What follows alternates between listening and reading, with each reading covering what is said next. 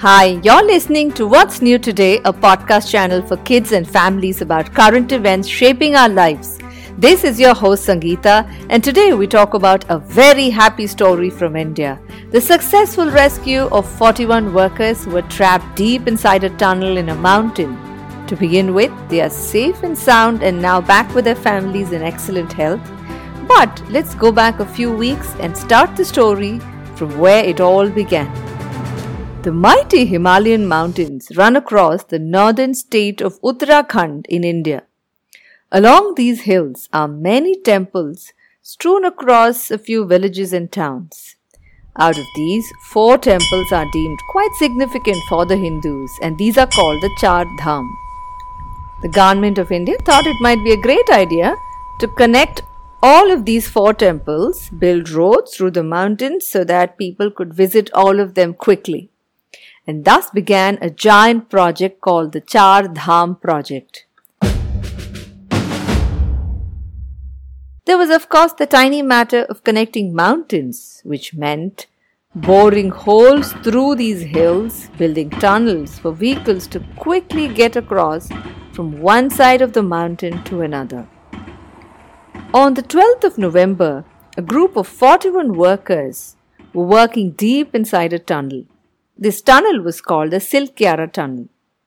They were all waiting to finish their work quickly and go on a short holiday that day since it was Diwali. Diwali is a super fun festival for Hindus. It involves eating a lot of yummy sweets and lighting beautiful lamps. And just a few hours before their work was to end, they heard a deep rumbling sound from above there had been a large landslide and a section of the tunnel had collapsed. The 41 workers inside the tunnel were unhurt, but there was absolutely no way for them to get out. Now, after this rumbling sound was heard, people in the neighborhood immediately alerted senior government officials, and a big rescue team arrived. The army, the air force, members of India's disaster management team and some foreign experts all arrived. Along with them also came some giant drills.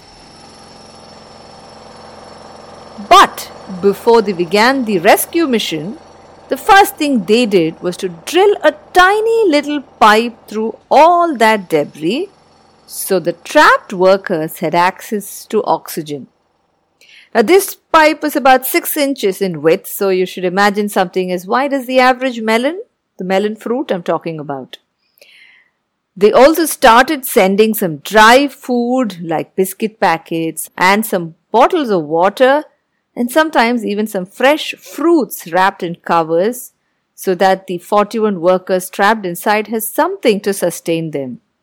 In the meanwhile, those giant drills were put to use and they started boring a hole through the fallen pieces of debris.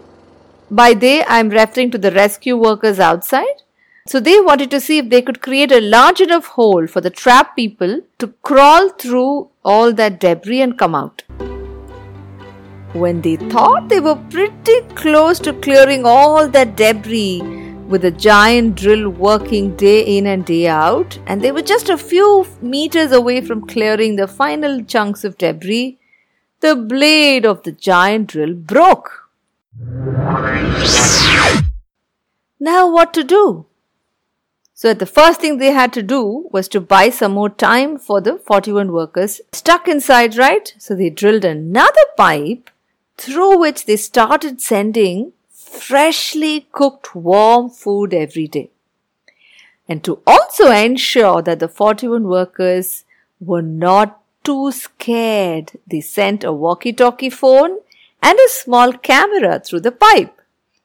After many days, the trapped workers got to speak to their family members and the rescue workers from outside and people from the outside could also see how these workers trapped inside were doing because there was now a camera showing all of their faces and what the tunnel looked like from inside. Also, a group of doctors and psychiatrists who were waiting outside the tunnel and they kept in touch with them every day. Imagine you were one of the 41 trapped inside. How would it feel? Scary, right? Plus, you might be a little bored. But guess what the 41 workers did inside the tunnel? They did daily yoga exercises to keep their mind and body fit, and they managed to play a few games of cricket inside the tunnel. There was a bit of space. I don't know if it was large enough as large as your regular cricket pitch, but there was some space, I'm told. Uh, and I also doubt if they had a cricket bat handy, so I'm guessing they fashioned something, you know, some large piece of stone from the debris as a cricket bat, and maybe they used some tiny pebbles for a cricket ball. well, now while all of this was going on inside the tunnel, someone from outside suggested, let's get another giant drill flown from somewhere far away so we could finish the drilling. They did try that too, but it didn't work. And finally, guess what really helped? A group of rescue workers who were also called rat hole miners, they suggested that they could help clear the final pieces of debris. Now, rat hole mining is something that you normally see amongst coal miners. So, what they really do is to dig a small hole that's just enough for one person to climb down and dig coal from deep within the recesses of earth.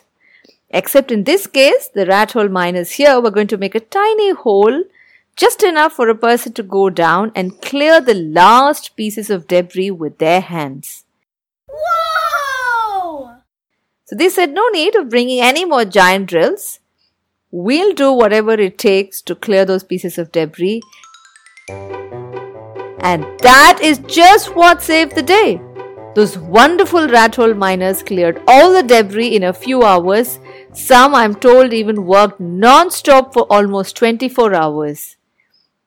All 41 workers finally were brought out of the tunnel and they were given giant bear hugs and plates of hot and freshly cooked food. I hope you like the happy story here, but I leave all of you with one thought. Do you really think boring holes through mountains is a good idea? Will you let me know what you think?